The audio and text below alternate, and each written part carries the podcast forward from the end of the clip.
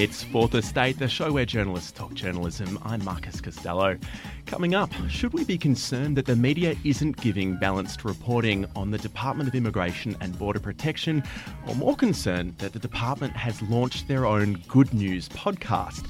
And speaking of Peter Dutton's claims of left wing media bias, was the Four Corners episode about children in detention on Nauru activist journalism? Plus, bias at the other end of the spectrum on the other side of the world was Bashar al Assad's weekend conference in Syria an attempt to whitewash war crimes. Joining me in the studio from the ABC's Four Corners is Debbie Whitmont. Hi, Debbie. Hi, Marcus. And freelance writer and Crikey's Sydney correspondent Margot Saville. Hi, Margot. Hi, Marcus. And joining us on the line from Canberra is political reporter for the Sydney Morning Herald and The Age, Fergus Hunter. Hi, Fergus. Good evening. Before we get underway, a shout out to all of our listeners who became supporters during our supporter drive over the last fortnight. We really couldn't do what we do without you. Of course, if you'd like to become a supporter of 2SER, you still can. So just head to supporter.2ser.com. All right, let's get into it. There's somewhere around 300,000 podcasts in the iTunes store. Some of them, many of them, are pretty niche. There's a podcast that tells deliberately boring stories to put you to sleep at night. And as of last month, the Department of Immigration and Border Protection now has a podcast to complement their very active social media offerings. Let's have a listen. Australian Border Force Cutter, Cape Leveque. Australian Border Force Cutter, Cape Leveque. This is Border Force 112. Be aware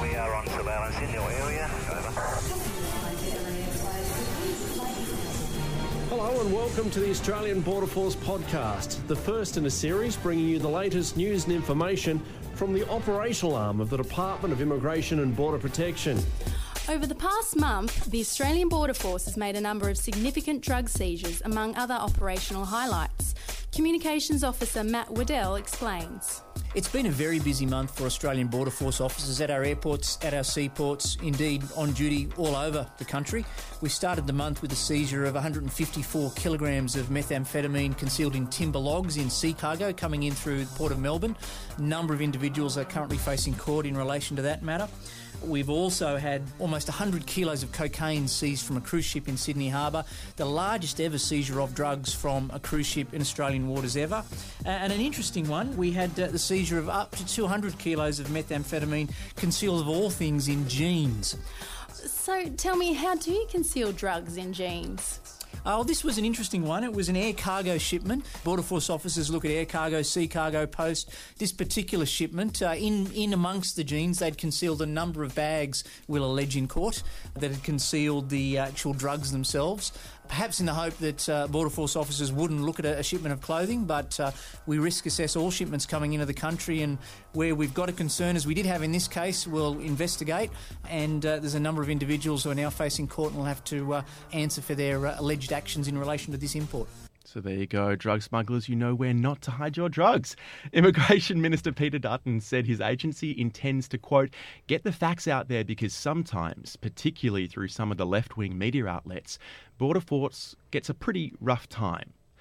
Border Security, the Channel 7 TV show, cops criticism for stereotyping and mischaracterising visitors to Australia and for whipping up racist sentiment. But the Border Force podcast takes a different approach. Good news stories. In the first episode, we learn how Border Force is stopping drug smuggling, saving dolphins, and adopting puppies.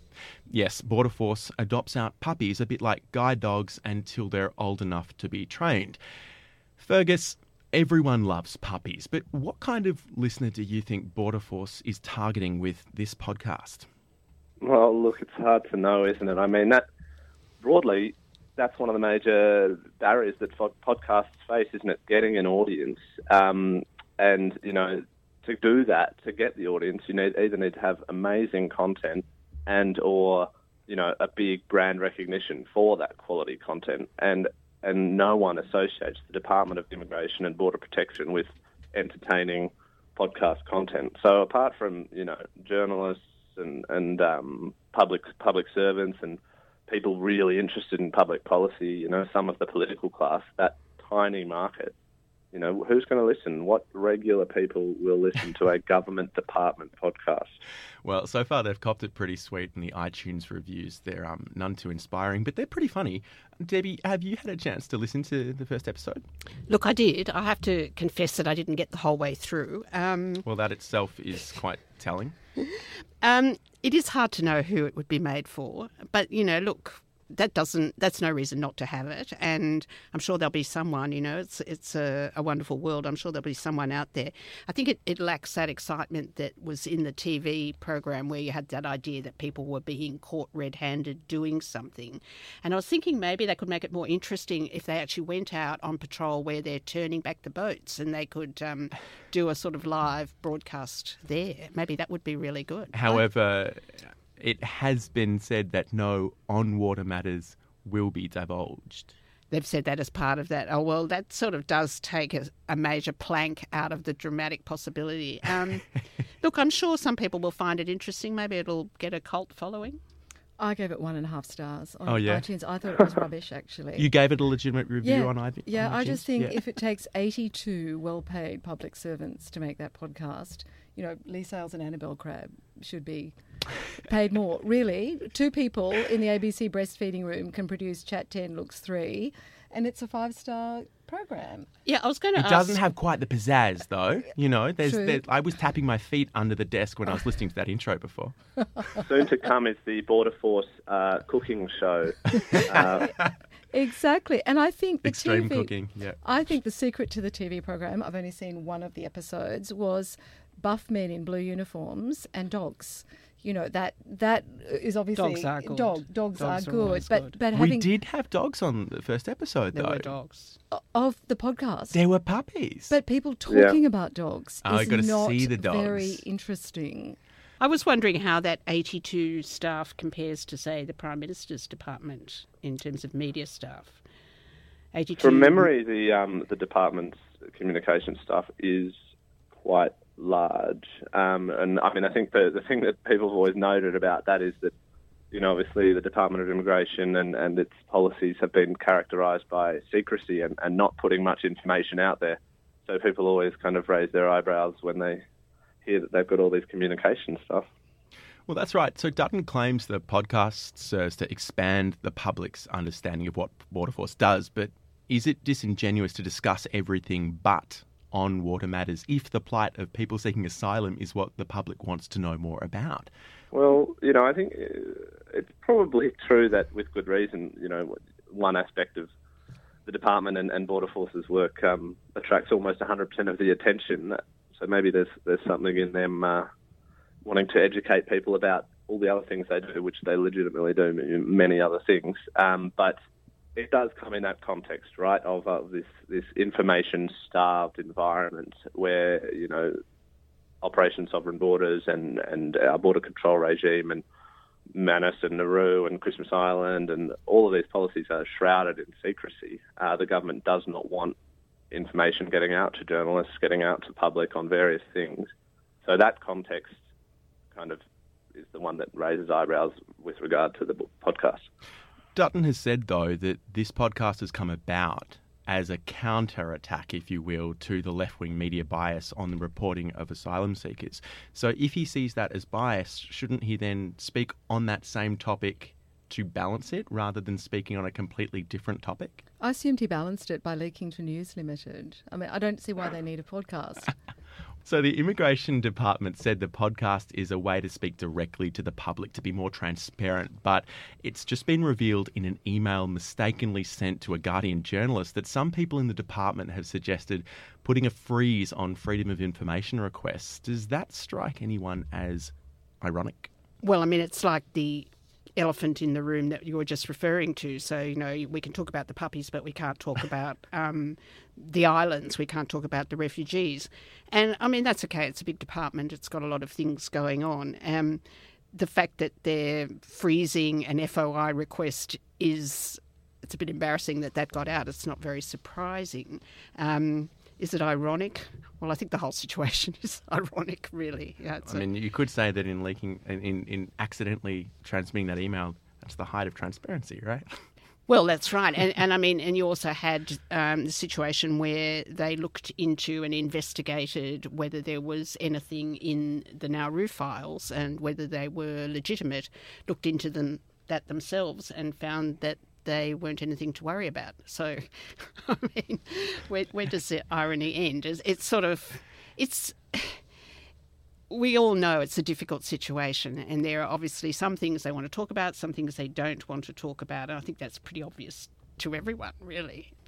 What do you make of journalist Chris Kenny's claim that the media is out of step with the broader public who says they support offshore processing? Margot?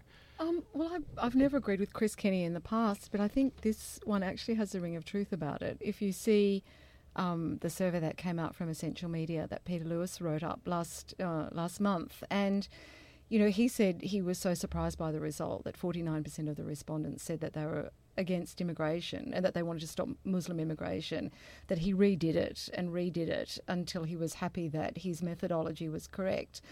And I think, um, you know, I, I, think that's probably right. And I think we have to look at ways of um, trying to change those attitudes without saying simply you're wrong or you're a racist.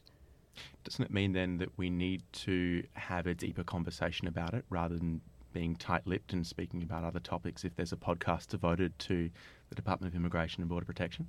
Yes, no, no, I completely yeah. agree. And it's it's hard to explain to the respondents that, you know, it's income inequality and it's it's job insecurity and it's government policies over the last 30 years that have you know ripped out the middle class and taken working class jobs offshore etc you know that that's too complicated and it's easy for people like Chris Kenny to say you know that it's left wing bias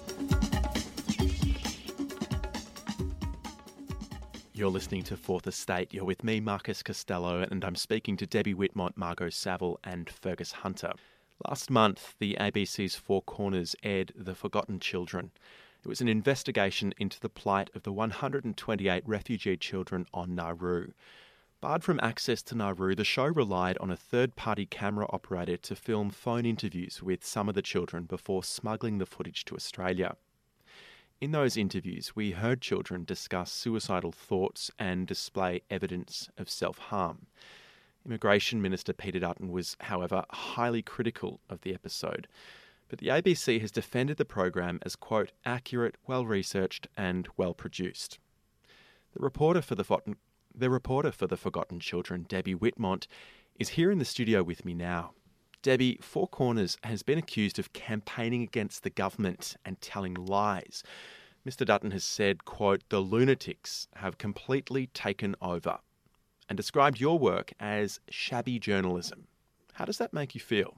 How does it make me feel? Um, look, I think what I really feel about this is uh, it's very disappointing that the issue at the heart of the program was buried in this sort of criticism. And I felt really bad for the young people that we spoke to who are they're really very smart they follow the australian media they know what's going on and i actually felt awful that the response to this program, rather than to look at the concerns they had raised or anything that they had said, was to criticise us and the ABC. I sort of felt quite ashamed by that. So, I mean, that's not the first time this has happened, but I think that is the most disappointing thing.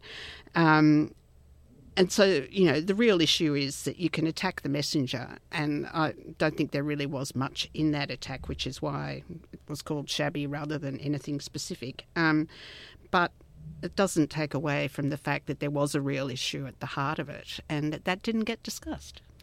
Margot, did you have an opportunity to see the program? Yes, yes, of course. Um, I thought it was absolutely disgraceful that the government somehow thinks it's okay to have children feeling suicidal and locked up um, in despair um, on Manus and Nauru, and you know their only response is to criticise the ABC. I think that's a disgrace. Fergus.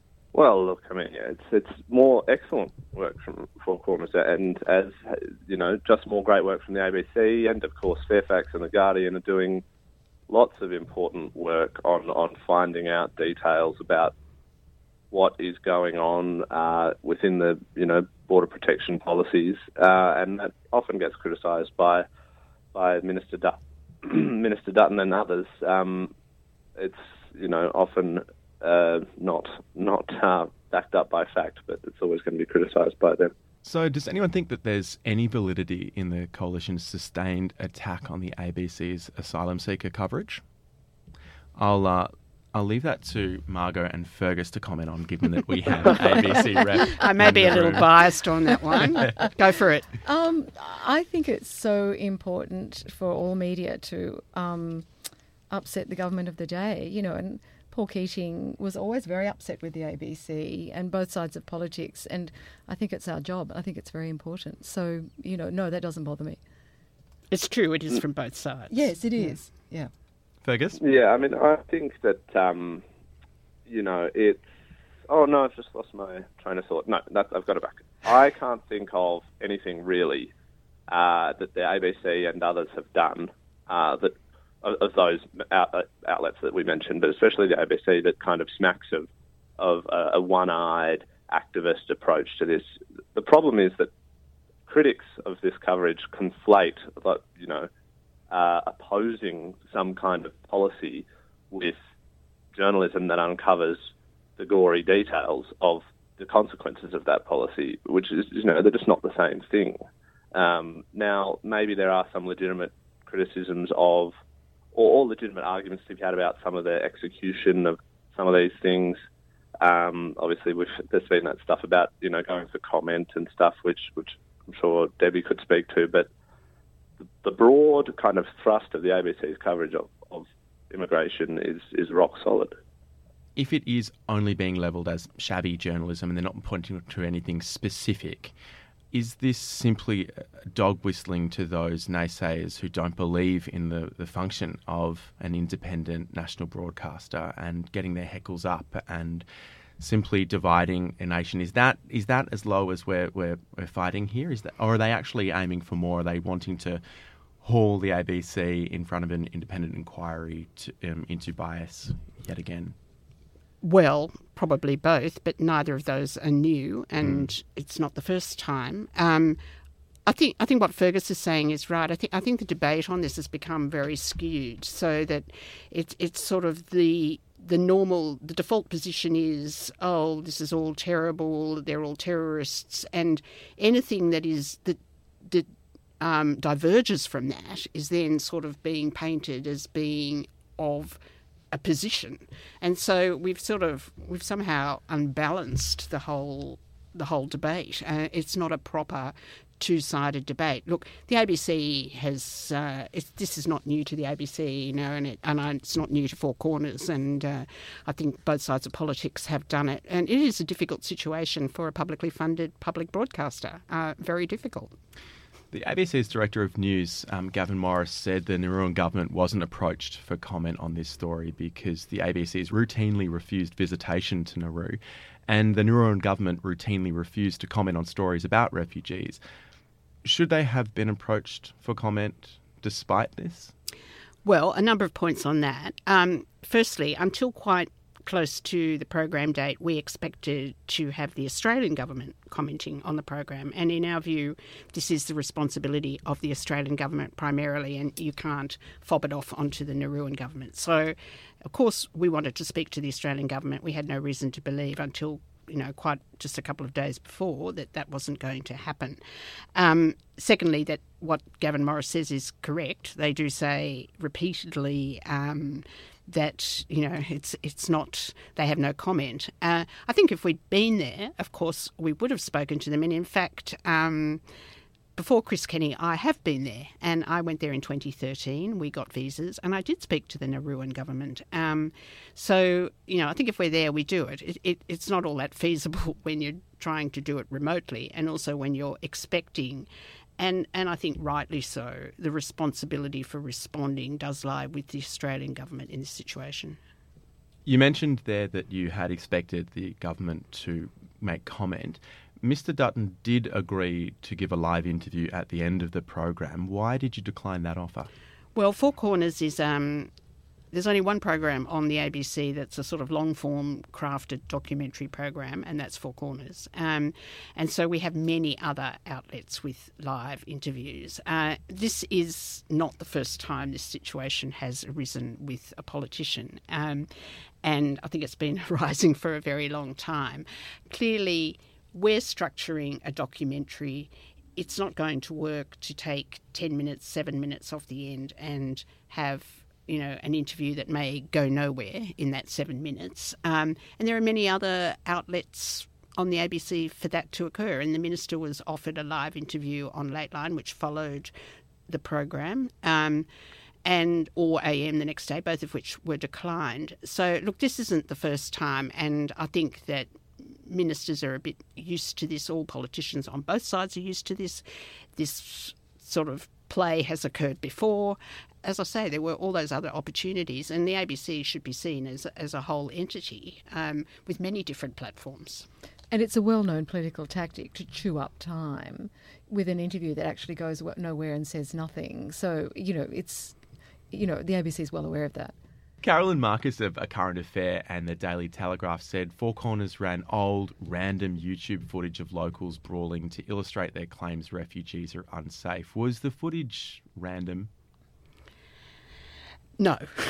Um, in fact, we used approximately 90 seconds of footage of violence, of which two thirds was not on YouTube, had nothing to do with YouTube, was filmed, uh, the film, if you saw the program, was of um, a brawl outside the school between two Nauruan school children, um, rather large, older school children admittedly, quite a violent brawl. That had nothing to do with YouTube. We know where that came from. We know when it was filmed, um, etc.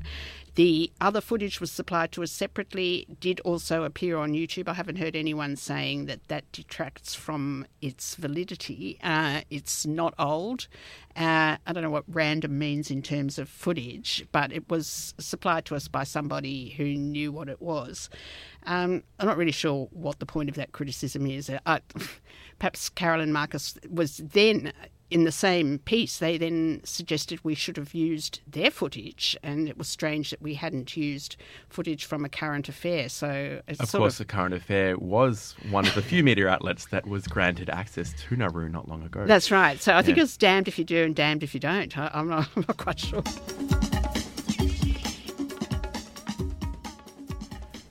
You're listening to Fourth Estate. You're with me, Marcus Costello, and I'm speaking with Debbie Whitmont, Margot Saville, and Fergus Hunter.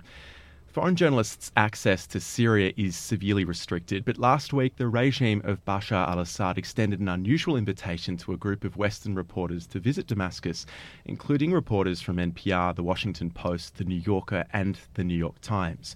Several analysts on the war in Syria have criticised those who chose to partake in the weekend conference, calling it a PR exercise.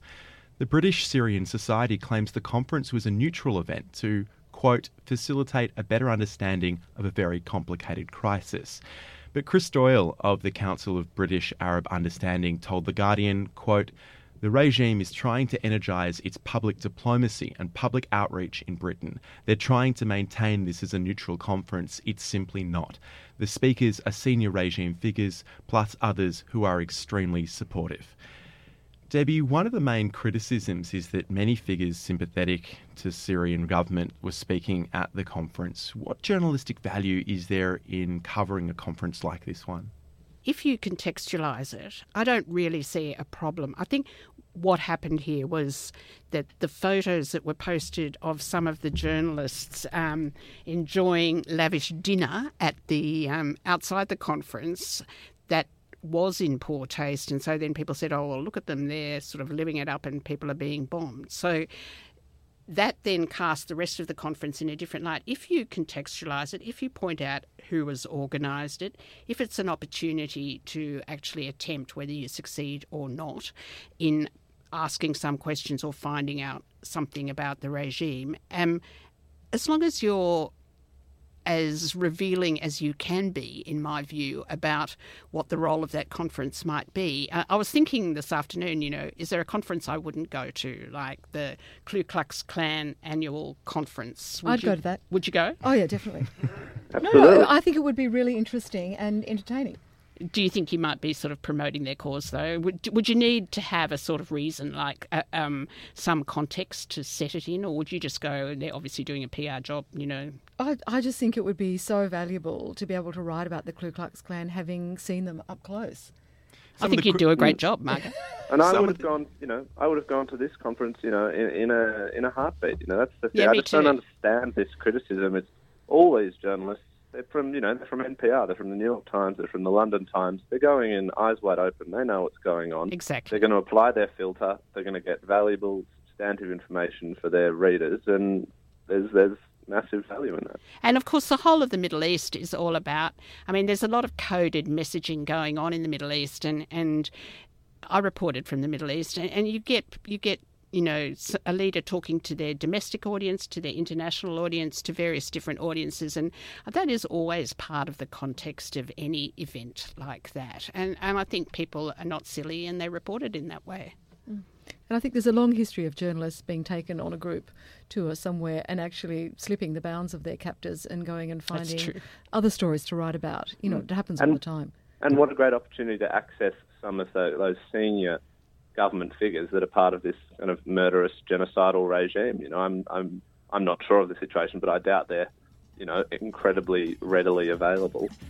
That's it for us today on Fourth Estate. So thank you so much for joining us, Debbie Whitmont. Thank you. And Margot Saville, thank you. Thank you. And um, Fergus, thank you so much for joining us on the phone. Thanks a lot. My name's Marcus Costello. Catch us at the same time next week.